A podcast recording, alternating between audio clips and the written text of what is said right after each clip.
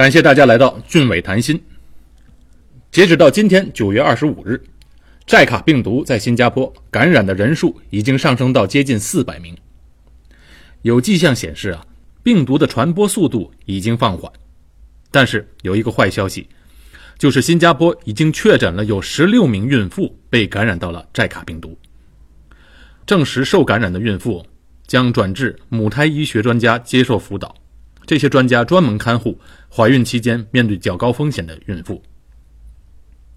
前几期的节目我曾经介绍过，就是寨卡病毒对普通人的危害没有这么大，还不如也是由蚊子传播的登革热。也就是骨痛热症的疾病危险，到目前为止啊，寨卡病毒在新加坡没有导致死亡的案例，在全世界也是极少。但是它对于怀胎的妇女危害很大，具体的说，就是对母亲体内的胎儿危害很大，严重的会使小孩的头部发育畸形，导致小头症。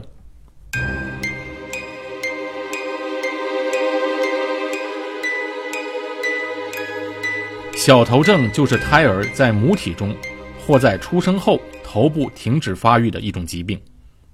目前啊，诊断婴儿是否患小头症最可靠的方法是，在出生二十四小时后测量婴儿头围，然后将测量值与世界卫生组织生长标准来对照，并在婴儿早期继续测量头部发育的速度来确定的。许多的天生小头症婴儿啊，在出生时。可能并没有其他的症状，但今后会发生癫痫或者脑瘫，并且遇到学习障碍，以及丧失听力和视力的问题。可是有一些小头症儿童发育却很正常。在寨卡病毒肆虐之前呢，小头症啊本来是一种罕见的疾病。最常见造成小头症的原因包括，呃，子宫感染，通常是吃到未煮熟的肉类中。含有的寄生虫导致的，或者其他的病毒，比如疱疹、梅毒、巨细胞病毒、艾滋病毒等，或者呢是接触到有毒化学品，还有一种是在胎儿期重度的营养不良。但是现在在巴西有几千个由寨卡病毒导致的小头症的病例，所以如果你现在是在怀孕期间，一定要对寨卡病毒加强防范。那么在怀孕期间，如何能检测到有没有感染到寨卡病毒呢？我们知道啊，有很多人感染到寨卡病毒后是没有症状的，因为现在除了在新加坡确诊的将近四百个病例中，肯定还有很多人感染到了病毒，可是自己根本就不知道，因为没有症状出现，或者是呢这个症状很轻，好像感冒一样，过一段时间他就自行痊愈了。我们身体中的免疫系统将病毒消灭掉了。那么这种情况呢，就给寨卡病毒的检测带来了很高的难度，因为呢，寨卡病毒的检测手段主要是通过血液检查和尿检。病毒在血液中啊，只停留五到七天，而在尿液中只停留最多十二天。所以很遗憾的是啊，这孕妇能够检测出来。到底有没有感染到寨卡病毒的窗口期，非常的短。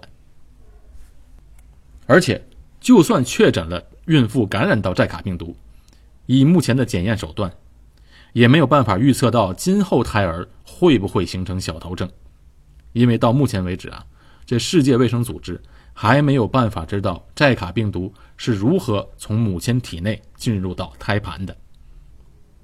所以说，根据目前的医疗条件。如果孕妇感染到寨卡病毒，没有确切的办法来知道这个病毒是否会传染给胎儿，我们只能通过一些现有的案例来推测。比如说，在巴西的小头症患者的统计报告里，在怀孕一到十二个星期期间之内，胎儿感染到寨卡病毒形成大脑发育畸形的概率为百分之十三，就是说。每一百名感染了寨卡病毒的孕妇中，有十三个在怀孕十二周内，她体内的胎儿被感染，而且影响到发育。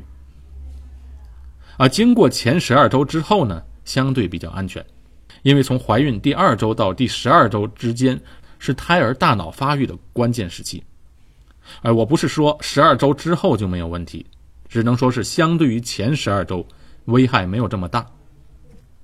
有人会问，怀孕期间感染到了寨卡病毒，真的一点检查胎儿的办法都没有吗？也不能说是完全没有。新加坡这边目前对于感染到病毒的孕妇，都会做进一步的超声波检查和羊水膜穿刺检查，来确认胎儿头部的大小比例和羊水中是否有异常情况。但是这两种检测都不能百分之百的确诊。如果是真的感染到寨卡病毒，一定要多和医生沟通，并且密切监视胎儿的状况，实在万不得已才做。堕胎的打算，但是在堕胎之前，一定要先征求医生的意见。随着寨卡疫情的进一步发展，世界卫生组织也努力的研究检验和免疫的方法，所以啊，一定要和医生密切沟通，因为他们掌握着最新的病毒发展资讯以及治疗的方法。当然，对于怀孕的妇女，最重要的是就是要防范于未然。我总结了一些方法供大家参考。第一，尽量不要前往疫区，好像新加坡目前的情况，如果你怀孕啊，最好是别来，尤其是在前十二周之内，尽量避免到寨卡病毒影响到的地区。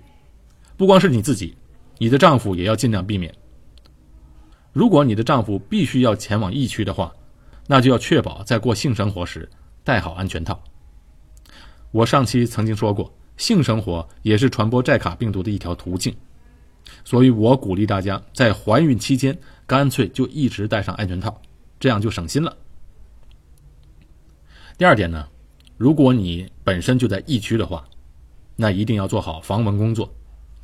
这蚊子都喜欢体温比较高的人群，像孕妇啊、小孩儿他们的体温都比别人高，所以他们也比较容易受蚊子的叮咬。另外呢。蚊子在寻找食物时，也就是人类和动物啊，主要是通过侦测二氧化碳来定位人类和动物的位置。因为我们都呼吸嘛，所以啊，在做了运动之后，也容易被蚊子找到你。呃，现在新加坡卫生部通告，在新加坡售卖的防蚊贴都适合孕妇使用，所以是安全的。不过也不要乱购买。有一些杂牌的防蚊贴，尽量不要用。第三点就是要注意卫生了，衣服要常洗，因为我们衣服上的汗味啊，也会吸引到蚊子。哎，有人问，现在的寨卡病毒肆虐，是不是先不要喂小孩母乳了呢？万一母亲被感染，不就传给孩子了吗？这一点啊，世界卫生组织有说明过，虽然这母乳中曾经被检测到含有寨卡病毒。但是含量非常的小，目前还没有婴儿通过母乳被感染的案例，所以母乳是安全的。